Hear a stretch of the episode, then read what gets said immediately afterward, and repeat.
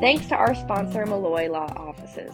They are a personal injury law firm here in the local DC area that helps others recover from car accidents, work injuries, slip and fall injuries, and other types of accidents. They work on what's called a contingency fee basis.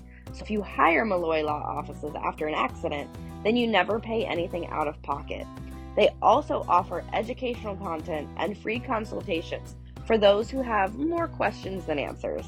Like us at DC by Foot, we're really excited to partner with them next month to learn all about personal liability as a tour guide in Washington, D.C. Visit their website at malloy law.com or call their offices at 202 335 6141. Malloy Law Offices is open 24 7, so don't hesitate to get the right legal help you need after a personal injury accident.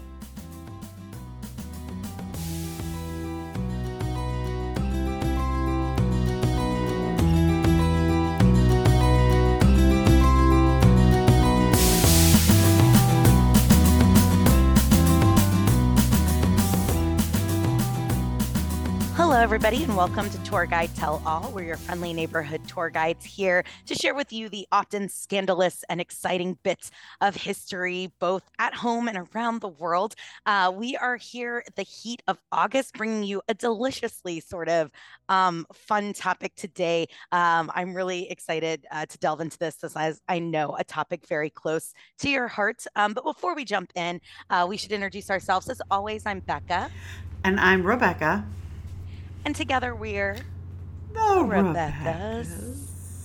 And yes, we are here with another wonderful episode. Thank you, thank you, thank you to all of our wonderful listeners. If you are sticking with us through the dog days of summer, you're a real one because it's hot, it's terrible. But you know what? We're still out there. We're still giving tours. We still know all the best shady spots. We still know uh, how to keep you cool while dropping some hot knowledge. So uh, if you're around DC or you're looking for something to do in these hot summer uh, weeks, come join us on a tour. Big thank you, as always, too, to our patrons who literally keep us going. We wouldn't be able to do the pod without you. Um, be sure to check out your patron only feed for special patron only episodes. And if you're a patron who wants to take a tour, reach out. We have discount opportunities opportunities and free tour opportunities for our patrons, depending on what level you're at. So, Rebecca, how excited are you for this topic? Because I feel like this is something you've been pitching for the pod really from early on. I kind of have, yeah. Um, I'm very excited about this particular topic. I love this topic very much. It's very of interest to me. And, you know, we here at the pod really love women's history. So there's going to be some really interesting stuff here. And yeah, I'm excited. It's August, it's hot out. We are, we're talking a little bit of scandal, kind of. I think a little bit, yeah. Yeah, there's definitely some heat to this. Yep. Mm-hmm. Spice. So we are talking about a group of ladies of women who get uh, this this term that I can't decide is kind of amazing or a little bit insulting. Yeah, little of both. Little of both.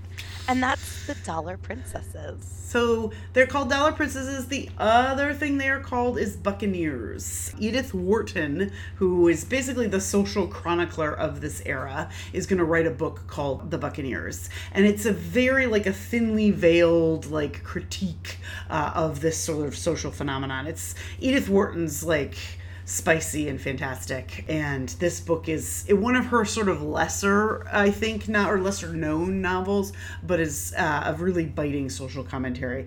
And she's not a fan of this particular f- practice. Dollar Princesses, so off the top, there's going to be some misogyny here we're going to get mad about because that's how we go.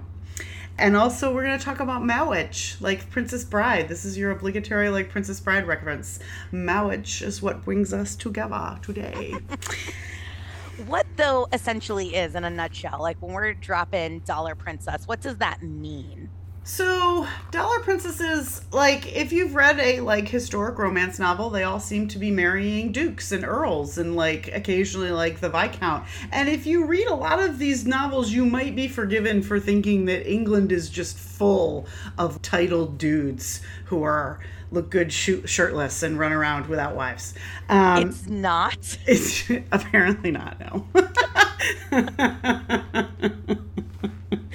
Um, marrying a noblewoman or nobleman, perhaps not as glamorous as you would be led to believe. So basically, Dollar Princesses, this is just to situate us in time this is a phenomenon that goes off basically in the back half of the 19th century. So starts to ramp up in the 1860s and 70s, really kind of gains momentum and steam in the 1880s and 90s, and then really by the early 1900s has started to slow down, and then the First World War kind of ends all fun. But that is what we're going to talk about: women, American women, who are wealthy and marry not only British noblemen. There's some continental nobility as well, but we the ones we're going to really focus on are British. But they go across an ocean to meet titled dudes and marry them. And the reasons for this are kind of complex. And there's sort of a need that's being fulfilled here on both sides. So basically, this seems like you're exchanging title for money. And you are, but you're also, this is kind of prostitution too. Like that's basically what you're doing. We don't have titles in the United States. You know, noble titles, hereditary titles. We don't have that. And so if you're in the US and you're very wealthy and you have all of the toys and the glamour and the ships and the things and you want to one up your friends but they're all wealthy and have all the same things so what is one thing that you you want and that is to have a noble title in your family so before people were trying to go to space, they were trying to buy themselves some titles if they had more money than sense, is what you're saying. Yes. Yes, that is that is yes. This is yep. Mm-hmm, that's what I'm saying. Basically, like you're wealthy and you want your daughters to make good marriages, which is not obviously unique to this time period or this level of society. But what you really want is your daughter to have a like a title, so she can come home to New York and impress all your hoity-toity wealthy friends with the fact that she's the countess of something, and her husband like hobnobs with the king. And I think we should note too that this is kind of um, booming, or this practice really takes hold at a time where we're firmly in the Gilded Age. We have this boom of new money, this boom of families that are coming into wealth within a generation or two that aren't necessarily as rooted deeply in kind of the American aristocracy, as it were, as it existed. And so there's no better way to say, okay, maybe my family hasn't been here since the 1600s but if I can make my daughters a countess or a duchess, that's going to help bump me up. I can buy myself a little bit more status as it were and so it's not surprising to me that this is happening at a time too where there's this rush of new money coming onto the scene and they want to establish quickly. And what better way to do it than through your daughters, who at this time period, women have so little say in their marriages to begin with. Why not negotiate it internationally? Right, exactly.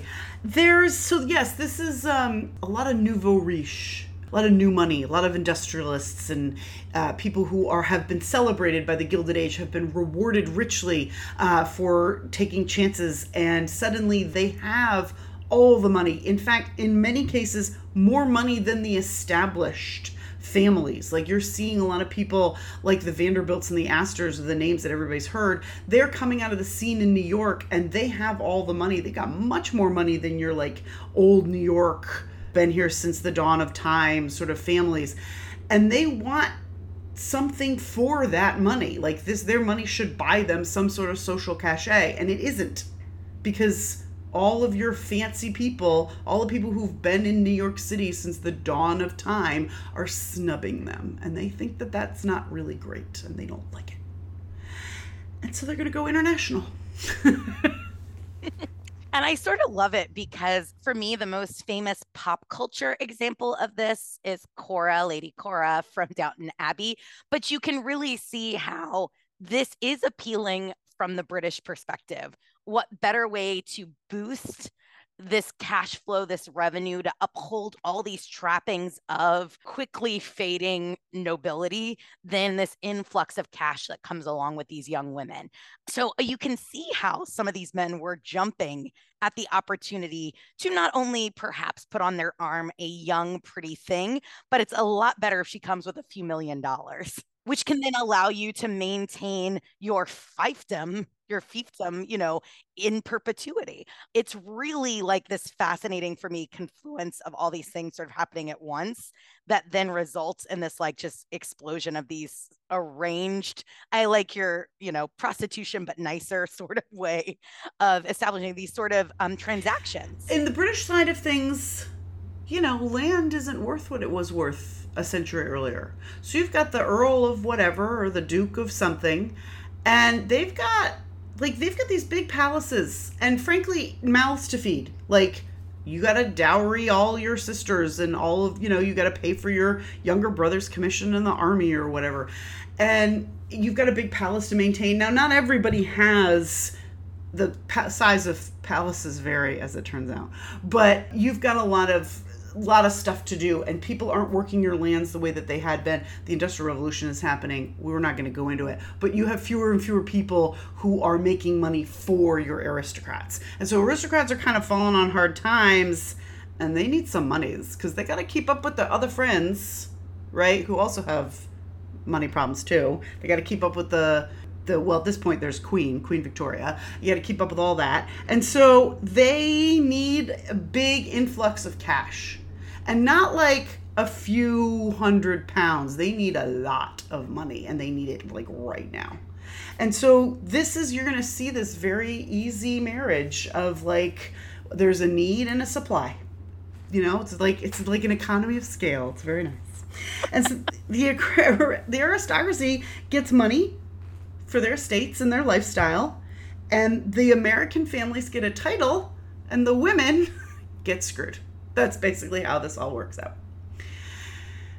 And there's like essentially two phases to this. Like phase one is like the accident phase, that this starts out almost by accident. Women who are shunned in American society are going to go over to Europe and hook up with aristocratic entitled guys, and they marry pretty well, and then for the most part don't really live happily ever after. And then there's phase two, which is the intention phase. It's become popular. A lot of women in the United States are saying, hey, look at my friend down the street, her daughter married a title. I want my girl to do the same thing. And so they're going to family scheme to bring their daughters and hook them up with titles. And then they really don't live happily ever after. So we're going to talk kind of about people in both phases. And sometimes it should be said there are a few exceptions to every world, rule. Some of them end okay, like they end up pretty happy, sure. But but for the most part, like you've got enormous cultural differences, which we'll talk about in a little bit. Uh, you've got you isolating these poor women in a country with no one. Like they're surrounded by their husband's relatives. They're essentially forced to breed almost immediately. Like there's a lot that's kind of goes wrong here. But the first one we're going to talk about is Jennie Jerome and we're going to spoil her, her married name for a second. We're going to pause on that for a second. Jennie Jerome, her dad's a finance guy. And she's got a couple sisters and a mom that is like upwardly mobile. And her dad likes to hang out with women who aren't his wife, particularly like opera singers. And he's apparently like noted in the tabloids for doing this and it's kind of shameful and it's not really great. And so her mother decides she's going to take her three girls and they're going to sail over to Paris first and then eventually London. And the father can come, but also very much pay the bills, please. and they do. And her mom, they flee to uh, Paris and then it doesn't end real great in Paris. There's a war. And so they go to uh, England and she meets a guy named Randolph Spencer Churchill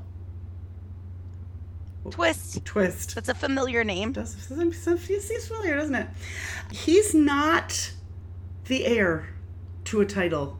So right off the bat, this isn't great. And he's the second son. Oh, second son. Yeah, I know, terrible. Oh my god. The only thing worse is a third or fourth. I know, right? He's supposed to go into Parliament. So that's going to be like the House of Commons. That's going to be his jam. And uh, they fall in love and they get engaged after like three days. Like he pops the question and she's apparently like love at first sight and they're totally smitten with each other and no one else is pleased by this. Like her family's like, no, dude. this was not what we had in mind. We were thinking definitely a first son, like a guy. I will also mention Jennie Jerome, by all accounts, was absolutely lovely and stunning and gorgeous. And you have to imagine a little bit some of these young American women, and they are so young um, at the time, kind of dropping into an era you know this aristocracy of like inbreeding and like intermarriage and then you've got these fresh young women who come from more diverse genetic lines it must have been shocking. They're like you know because she really comes on the scene and everyone's immediately taken with how beautiful she is so i'm not surprised that randolph you know falls in love immediately Oh, yeah. He's very smitten with her, and she seems to be very smitten with him, too. And it must have all been very exotic and exciting. Oh, yeah. And there's also like the Americans are at this point the unknown. And, you know, there's also a big social difference here. In those days, British girls, particularly aristocratic girls, are more seen and not heard. They're not especially well educated. They're kept on their country farms. They're not really moving in society before their marriage. American girls are educated particularly at this level.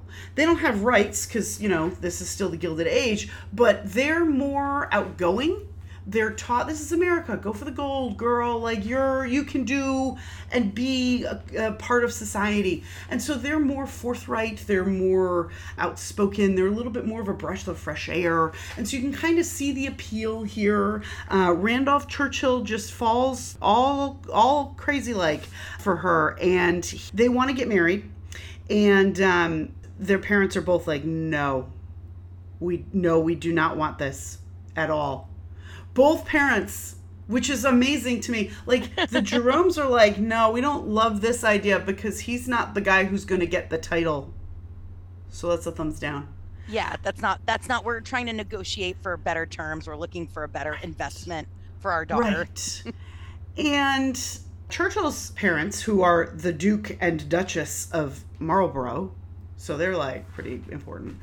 They don't. They're like, oh, Americans. Oof no, we can't do Americans. I don't care how wealthy they are. That's just as vulgar. He made his money in in trade. God, that sounds awful. And so both of them are basically like the both the fathers like kind of get together and are like, all right, we're gonna come up with a scheme of like things. And basically, they put a bunch of obstacles in their way, including that the Randolph has to get elected to Parliament within a certain amount of time. And amazingly enough, the stars align and they get married at the age of she's 20 years old on the 15th of April, 1875, 1874. I'm sorry. And here's the thing: they get married again, 15 April. Their son, their first son, is born at the end of November.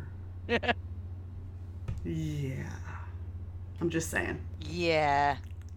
I believe the official line was that because she they they have all kinds of stories about why she went into birth prematurely, that she'd had a fall and so it was an early birth. Um, you know, they come up with sort of the, these nice little cover stories, but this is ultimately, I believe, what allows both fathers to acquiesce is that little Winston's on his way. Yeah, there's a time. There's a we got a timed element here. Um, but yes, Winston Which is, is kind of genius between yeah. Jennie and uh, and her husband to just or you know now husband to sort of be like you know if we want to get married there's one way to make it happen. Yeah. Let's let's make them think it's imminent. And so their son is winston like that winston churchill. I know we've said this before on the pod but winston churchill had an american mother y'all. Just saying. Okay. And their marriage doesn't end up so great he has a drinking problem and she has numerous affairs and they have two sons very quickly and then kind of move into separate spheres. Uh, but she becomes and the, she's part of the reason she's sort of the first dollar princess is because she brings a lot of money to the table. Her father is going to set up her dowry financially in such a way that he leaves money for her in those days women when they marry everything they have becomes the property of their husbands.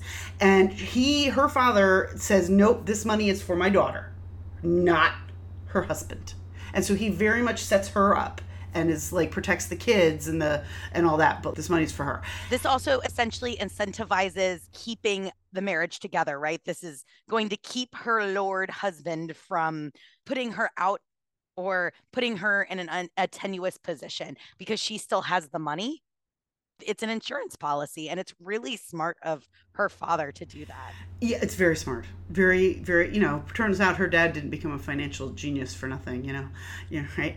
She also becomes very much a fixture in the british society set. She is there are very strong rumors that she has an affair with the prince of wales who's the future Edward the Seventh, King of uh, Edward the Seventh, and we'll get back to him. He will be a th- constant thread throughout this pod. He really takes a liking to all these American girls. They're a breath of fresh air. They're beautiful. They're vivacious. They flirt with him, whereas you know English girls are a little more scared of him, and American girls are like you know shake his hand and like engage with him, and so he's very charmed, particularly by Jennie Jerome. Like they become basically allies and she becomes a, an important political figure, particularly when her son moves into politics. And she's very well respected and influential in British circles. She is going to um, help her husband's career and then help her son's. So she's a very big asset to both of their political careers.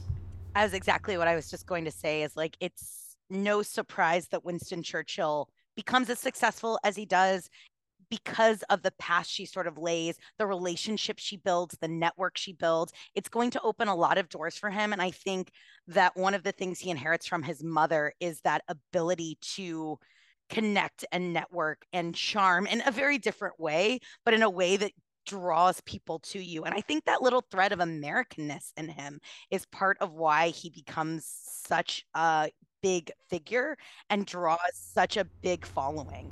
Yes, her husband dies uh, age 45 and so she then marries again uh, a man who's only 16 days older than her oldest son which is perfect just perfect uh, and is very happy with him too.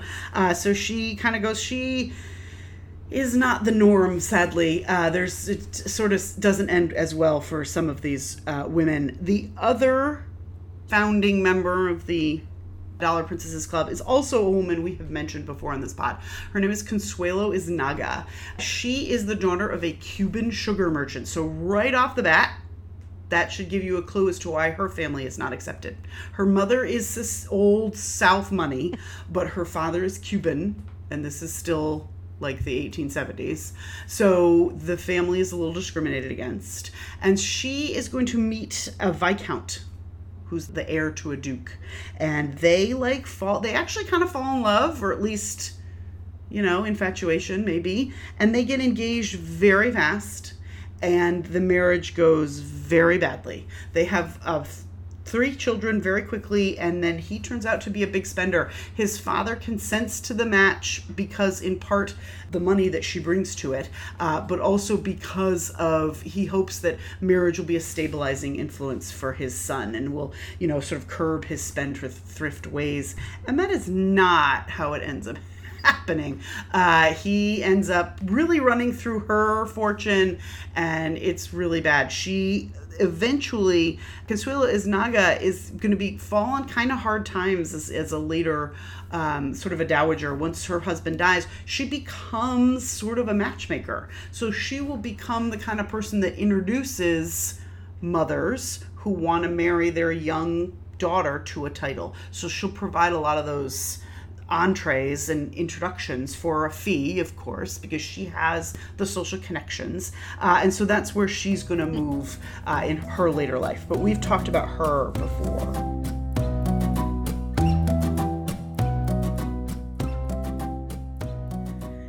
next up, we're talking. We're, so now we're moving into the intention phase.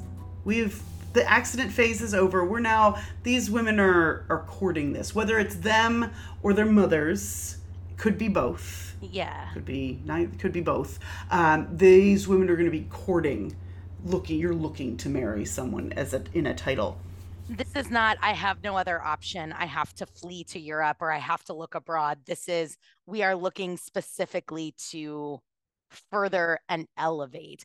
And uh Kasaga is such a great connection to that. Like because now you've got someone on the inside who is actively encouraging and engaging in this and sort of giving a little stamp of authenticity in that I, I'm going to do my best to make sure you don't get saddled with what I get saddled with, which is someone who's going to lose your fortune.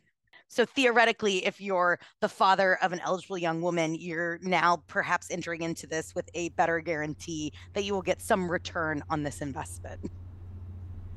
Yes. The next one we're going to talk about is Mary Leiter. Mary Leiter actually has a pretty strong DC connection, so yay, that's very exciting. Uh, she is going to be the daughter of one of the founding partners of Marshall Fields. Her father, Levi Leiter, owns a dry good business and then partners. Marshall Fields is a big department store in the Midwest. Um, she moves to DC as a kiddo. She lived for a while in the Blaine Mansion on Dupont Circle, which we are very familiar with. And then she moves into Leiter House, which unfortunately no longer exists, but was. Uh, also on Dupont Circle at uh, New Hampshire Avenue. She is going to meet a man named George Curzon, who is the heir to a uh, Lord Curzon of Kedleston. Uh, George Curzon is a politician and he's a rising star his whole jam is he wants to be like indispensable to the powers that be. He's very ambitious, not just in the House of Lords, but he wants to be in the House of Commons. He wants to be in cabinet. He wants to be a big deal. And she's apparently immediately smitten with him. And he's kind of like not so sure. He's going to make her wait for five years. He like writes her letters she like writes five letters to every one of his, and she's like, "What are you doing? What do you? Let's let's talk. I miss you." And he's like, "Yeah, whatever. Do it. Thanks." Also, five years in this era for marriage is insane, and for a young woman, especially of Leiter's background, every year you lose is value off your market's rate. And if he breaks it off or doesn't commit, she has now lost really valuable time. And Leiter was very connected in American society. She was very good friends with a woman we've talked about, Frances Folsom Cleveland. They were best friends, bosom friends. They wrote each other constantly. Leiter was quite popular in the social scene here. So it's not that there weren't other options, but five years of this guy stringing her along is really kind of bonkers because it's the difference of 20 and 25. It's the difference of, you know, 22 and 27. And that might as well be 22 and 40. Right, and she like wants n- nothing to do with any other dudes. Like it's not like she's not married, meeting other men. Like she's in society. Her best friend is the first lady. She's got connections. There are other dudes who are like, "Hey," and she's like, "No." Not interested. She like spends her time pining away for this guy who's like just doesn't have time for her and it's sad. And eventually he does give him some credit. He does marry her and decides that he's falls in love with her and she becomes indispensable to him uh, and all that. They have three daughters together and he really wants a son. So there are they there's at least one miscarriage, probably some other gynecological issues, and partly probably due to that, she's going to suffer ill health and dies at 36. However, before she does, her husband is all first of all elevated to a marquisate, so he becomes the Marquis Curzon, and he becomes the Viceroy of India, which means she's Vicereine which is definitely a title I want. Oh. Uh, she basically the highest ranking American, as it turns, highest, the official highest title in the Indian emperor that a empire that a woman can hold, which is very exciting. Fancy. I know it's very fancy. Um, she becomes kind of a thing, and um, unfortunately she doesn't live very long. He makes her a big tomb. They're buried together. It's he was very sincere in his mourning because finally he woke up to the fact that he was uh, she actually was very helpful to him politically and it ends up okay for her. I'll give her that. I guess minus dying at 36 but it's uh, the marriage is a good one. A success. A success yes. a good match. Um other other than the fact that she likely uh, is in such bad health. I will note too that they get married in DC. Uh, they actually marry at St. John's Episcopal Church, which, if you've been to the city, is right, literally right across H Street from the White House and off of Lafayette Square. So this is how significant she and her family are. They get married at what is known as the Church of Presidents because pretty much every president has been there.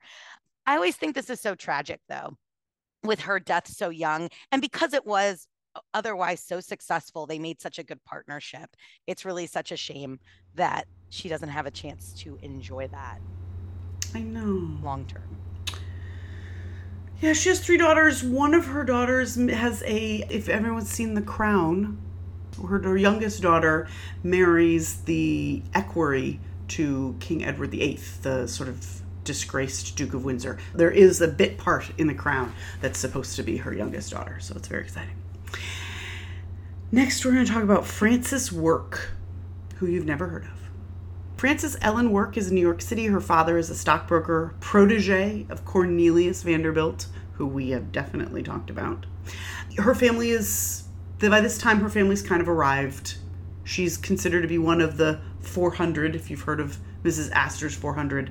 She is supposed to be one of the best families, you know, in New York. Uh, she's a, a smashing success in Newport as one does, and friends with the Vanderbilts and all that stuff. She is going to marry uh, the Honorable James Boothby Burke Roche, who would later become heir. He's heir to a, a baronetcy, Baron Fermoy. They have really. It doesn't work out. Really doesn't work out. They have four kids in three years. Oh. And then yeah, Oh. twins. Yeah. Still. No, no thanks. Um, they like literally she leaves him the year after their fourth their last kids are born. I'm out. Peace. He is not kind to her and uh, spends all of her money. And they, in fact, when they get divorced, she gets married happily a second time, but that doesn't go well with her family either.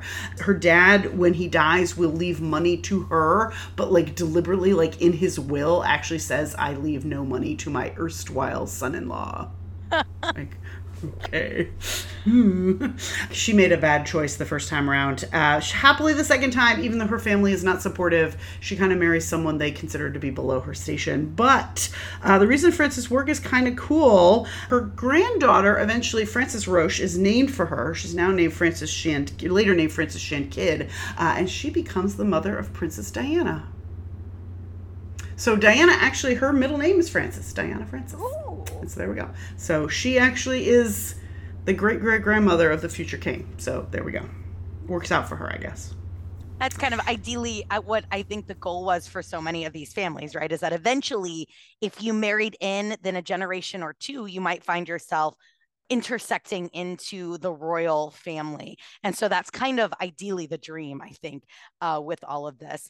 This also is just a good example, too, of just how intertwined American family lines are with the British nobility because through this line it connects Diana and you know her children to a number of sort of Americans on the other kind of work side.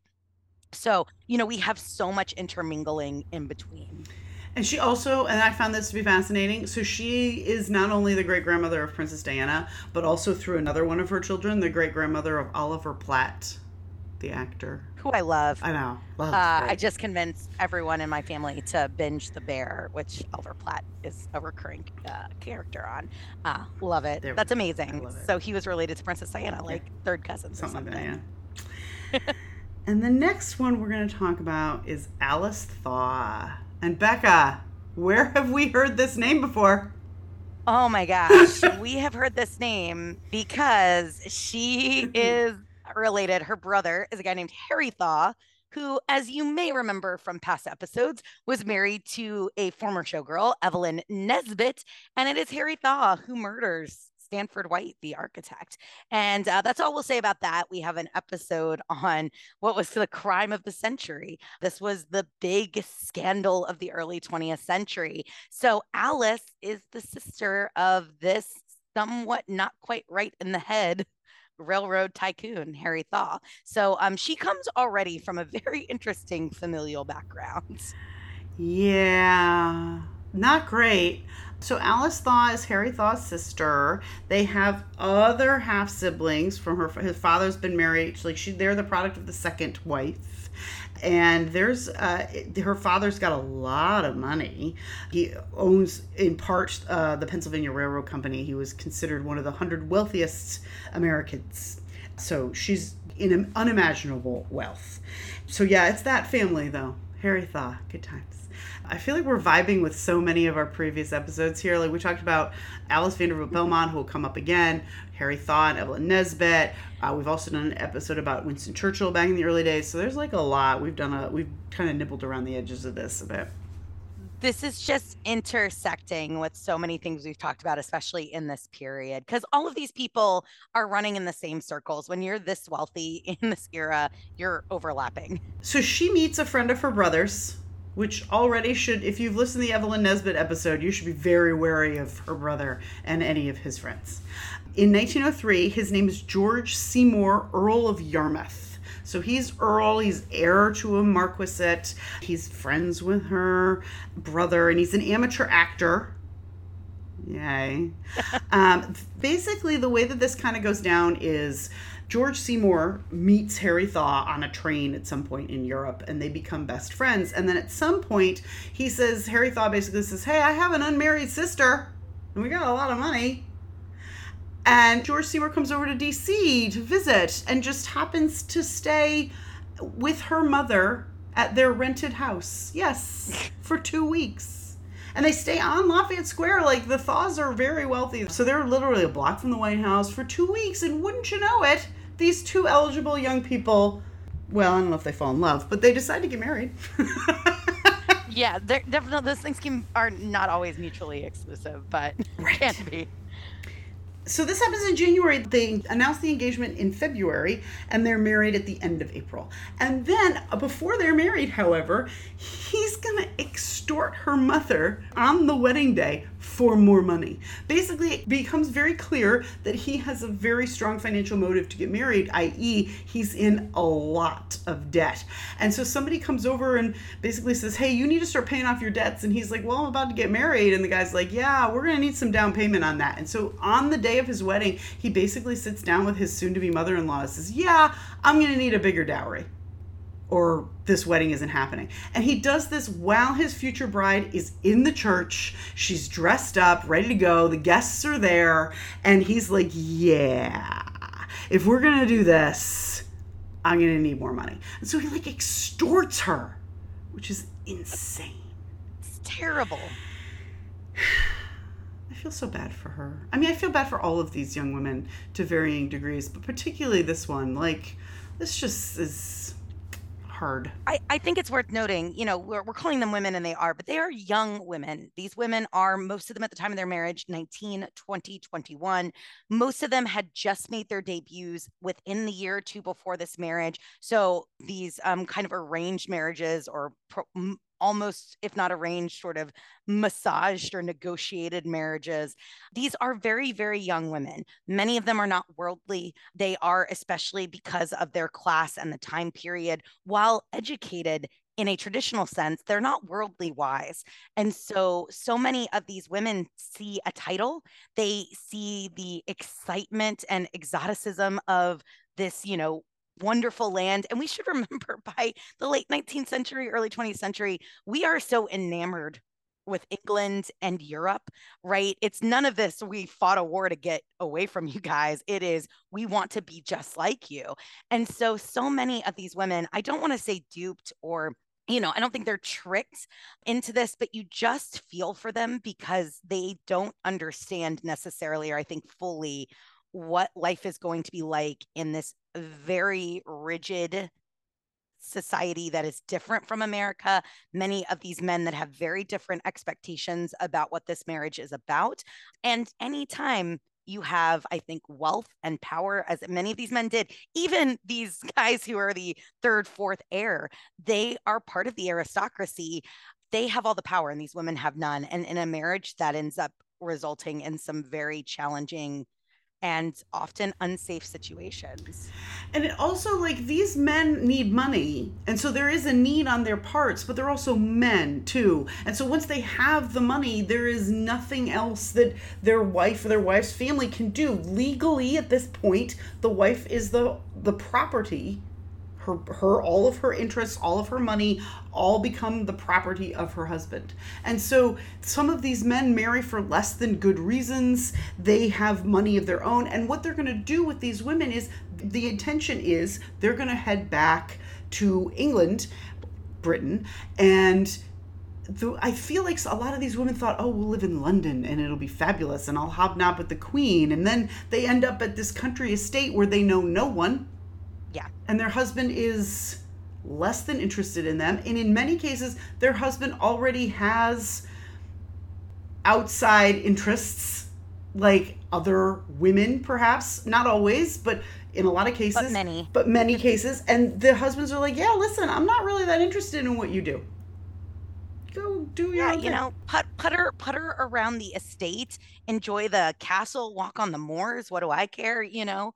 And it is, if you had come of age, as many of these young women did, in New York City, in Newport, in Philadelphia, in Boston, and were used to a lively social scene, unless you were Jennie Jerome, there's just not a lot of that. And she really kind of is able to force her, not force her way in, but make her way into a more thriving social scene. That's not the case for most of these women. As you said, they're so isolated geographically in many ways, and then certainly emotionally and financially. And so it does not end great for Alice Thaw. Alice Thaw marries, becomes the Countess, and then it goes badly very quickly. He spends all of her, a lot of her money, and there's rumors of what what was called at the time ill treatment, which could be seen as a number of different things. It could be just garden variety infidelity. It could be uh, neglect, but it also could also be that he hit her. And there's not like I'm not gonna suggest that he did, but it also doesn't seem like he was that nice to her either. Um, well, and abuse takes many forms, Yes. including emotional, Correct. and it certainly seems based on the historical record and even what's rumored and hinted at in papers that he is not nice to her at the very least, and that can, I think, go on a very long spectrum of what that manifested as, but that he's not a nice man and he's not nice to her. Right, and there's like you can see like this isn't the only time in history where there've been arranged marriages, to be sure, and there are a lot of times where couples may not it may not be a passionate love match, but they can at least like roll along together and like be kind to each other. That does not seem to be what his jam is. He seems to be either completely uninterested in her or outright cruel. And after less than five years, the marriage is going to get annulled. And there aren't too many ways to get a marriage annulled. So the one that they go with is non consummation. They haven't had kids. So they just, who knows if it's true or not, no one says. But all of her financial interests are returned to her. So he basically walks away with nothing. That's how terrible he was to her. Her ex husband is going to succeed to his title. It's his titles after their death. He dies and having never remarried or had any children. So there's also the implication that he could have been homosexual too. There's also a hint of that too. It's not clear. I do want to note too that a number of these women do have the opportunity to do something that was a lot harder for women in similar situations, but not of the same class and money and status. And that is even try to get an annulment or a divorce. That's something that many, many, many of their peers and other socioeconomic classes cannot even pursue because it was costly. You had to have lawyers, you had to be able to have access to this system that was very closed off, this judicial system. And then you had to prove in court a lot of things, which is challenging to do. And the fact that she is able to get all of her money, Alice's money back to her, makes me believe that there had to be ample evidence of not just non consummation, but that they didn't want anything else getting out about what this marriage was like. Um, that he and his lawyers were willing to agree to this. Yeah, that gives me the idea that there was something real bad that went down there. but that a number of these women actually sue for divorce and get it or are able to sue for abandonment that makes them a little unique and a big part of that is their class and status and that is one way in which i think they're different from other marriages of the time which maybe come with less money but are still no less negotiated uh, women have so little say in who they marry regardless of social class at this time but the fact that a number of these women we've talked about have been able to get a hearing before a judge is so unique and interesting to me. Yes. Um, and the last one we're going to talk about. So actually, it ends okay. By the way, I should close the book on Alice Thaw. It ends okay for her. She remarries, has a couple kids, and seems to end her life in Massachusetts quite happily with her new husband. Um, the last one we're going to talk about is also someone we've mentioned before, Consuelo Vanderbilt. The companion to her, we listened to the Alva Vanderbilt Belmont episode we did a while back. Um, she's sort of the poster child for the Dollar Princesses. She's bullied into this marriage by her mother. She's going to marry a duke. In fact, the first cousin of Winston Churchill, and they become friends, which is nice. Her husband is he's her age, she's about five or six years older, but she's only 18. She wants to marry somebody else. And because of her wealth, because of her connections, because she's marrying a duke, she's going to be on the front page of every newspaper. And so there's commentary about everything. There's people that comment about the underwear she's going to be wearing when she walks down the aisle and how much her trousseau is costing. And like just really invasive and terrible things, which would be horrible even if she was in love with the guy. Yeah. But she's not. And it becomes real clear real fast that not like you can't hide their level of like disinterest in each other. And this is the ultimate, I think, example of these mothers just pushing and pushing and pushing. There are rumors that her mother threatened to take her own life if Consuelo wouldn't do this. So I can't imagine being 18 and having sort of the burden of not just you have to do this for our family, for the good of the family name, you have to do this to bring honor to us, but also I might take my own life if you don't marry this man that you clearly don't like. And you just have to be okay with the fact that people are talking about you in the paper and speculating about your undergarments. It's, it's, really feels like she has no protector. She has nobody looking out for her. No. And her mother, like we talked about in the the pod about her mother her mother is fearsome like really like uh, almost frightening and uh, poor consuelo is bullied into this marriage and the press starts to turn on them it becomes clear that neither of them are particularly interested in this and there are all kinds of cartoons of Consuelo walking down the aisle in chains or with her mother as like a puppeteer. And her husband to be none of his family come over. The only person that sails over to stand next to him is his bestie stands as his best man. So the entire church is her mother's social friends. And this is a duke. Like he's got some connections and none of them bother to come. It couldn't be any more obvious that he's just doing this and he's doing it for what is today believed to be about $90 million. Yeah. Oh, yeah. In, in today's money, the mm-hmm. equivalent of $90 million. So if you're asking yourself, you're listening to this and going like, why would, why would he do it? You know, she does it because she's so obedient to her intimidating mother. He does it because you know i don't i don't care where you're at 90 million dollars back then about 3 million but uh, 90 million dollars in today's money that's a lot of money and he knows he can set himself and any heirs up in perpetuity with that. He will never have to worry about his lands or his property ever again with that kind of money, theoretically. And he also knows that if he has children, like his heirs will be her kids, obviously, too, and her father will make sure to provide for his grandchildren. So he's doing this with dollar signs in mind. Massive, massive, massive dollar signs. Of all the dowries we're talking about, nothing I think really comes close to what the Vanderbilts are putting up. It just, I feel so bad for her. Basically, he's going to inform her on their honeymoon that, like, he married her for the money and because he needs an heir. So, bank account and womb. And that he's got a woman at home that he's in love with and is not planning to stop seeing. And luckily, seemingly, I think for both of them, they have two sons very fast and then lead separate lives and they most of their 25 year marriage they are barely in touch with each other they do not communicate. It does not seem to have gone very well. Uh, it is a very, very ill fitting uh, match. She wants to run away with she had been in, wanting to marry somebody else when she was forced to marry the duke. She resumes her interest in him. The duke never leaves the woman that he had been in love with. And so they have this sham of a marriage that goes on. And it really like this press coverage really exposes the cruelty of this that these women are being sent across an ocean to basically be brood mares for the patriarchy, essentially. And they're leading these sad, isolated lives with husbands that are not particularly kind to them. And so Consuelo Vanderbilt is important because she's she her fame sort of shines a light on a lot of this practice and sort of turns a lot of people thinking, ah, this isn't really great. And it doesn't This make is- us look good as this- a country. It doesn't make the wealthy look good. You know, if No.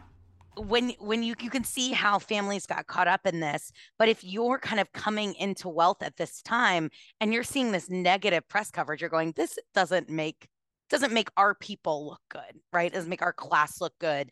And maybe there's a better ish way forward. right. I won't say great, but better. Right. And what sort of ends this? This sort of peters out towards the Consuelo is really the high point. She marries in 1895, and then the next 10 years, the practice sort of starts to peter out. What's going to end it? First of all, a couple of different things: the growing women's movement in both countries, the peers in England start taking on like business propositions. It becomes less taboo for them to have some sort of business in interest kind of a consultancy would probably will be what we would call it today some kind of interest in like the railroad or whatever it is there's also the future king and then eventual king edward VII is a big fan of americans he really promotes a lot of these marriages but his son is the complete opposite he does not approve not our kind, dear. Uh, and so, with uh, Edward VII's death in 1910, his son exceeds, and the marriages kind of stop. And then World War One happens, and everything goes to hell. But you know, that's just kind of how that goes. But it sort of peters out a little faster, and we're sort of ending the Edwardian age and moving into the First World War. But an estimated $25 billion is brought by American dollar princesses and fed into the British economy. Up to a third of the House of Lords marry Americans with money. Like it's an ex- astonishing imprint on their society. And it also is going to bring Americans to sort of social parity with their British counterparts. A lot of this had started out because we sort of look to Britain and sort of enthrall with the British and the aristocracy. By this time, because partly because so many Americans have married into this, the British are they're they are socializing here. They're coming to Newport, they're coming to New York, they're coming to the US to socialize. So it becomes more an equal relationship. Yeah, like a complete realignment of mankind and society. This it's so fascinating to me. It's so much money. It is a mind-boggling amount of money that flows from the US to Britain through these marriages. And the way in which that money also changes Britain is fascinating to me. The way in which it it changes or starts to shift just the idea of working for your money or earning money, you know, through business ventures and pursuits and investments, the way in which they start rethinking this idea of being land rich and cash poor. That titles are great, but they're not everything. And we're going to have to do some things to bring money in. And yeah, it's it's a generation of women from this social class that are the fuel to this this massive change. Yeah, it's really interesting. It's such a, an, an interesting social moment, and you're seeing these intersections of so many different things, and it bears dividends. Like a lot of these women we mentioned, their great great whatever grandsons have the title today. Obviously, we talked about Princess Diana's great grandmother. Like, it's it, it did what it did, and it moved a lot of things forward in some sort of interesting ways. Yeah, and I do think just the the light it shines on these kinds of marriages towards the end, and the way in which, uh, along with the burgeoning women's movement as well, but sort of this idea where we start going, look, look at how unhappy all these women are. Look at how these marriages are such shams. Let's maybe perhaps find a way in which to get married that allows a little bit of autonomy and independence when choosing someone to wed your life to. It's just really, really interesting. It's a fascinating time. And I think it's easy to kind of go, poor little rich girls when you hear about these. But some of these women go through really tragic and terrible circumstances as a result of these marriages.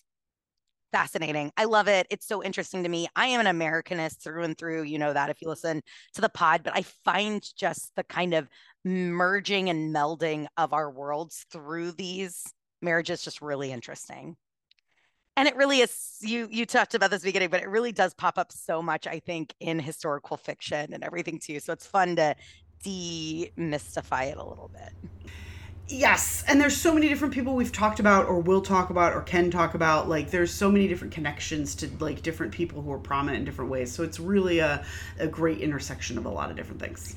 Yeah, and certainly some of these marriages happen outside of Britain too. There are families that will marry into um, monarch or monarchies and aristocracies and other other European nations as well.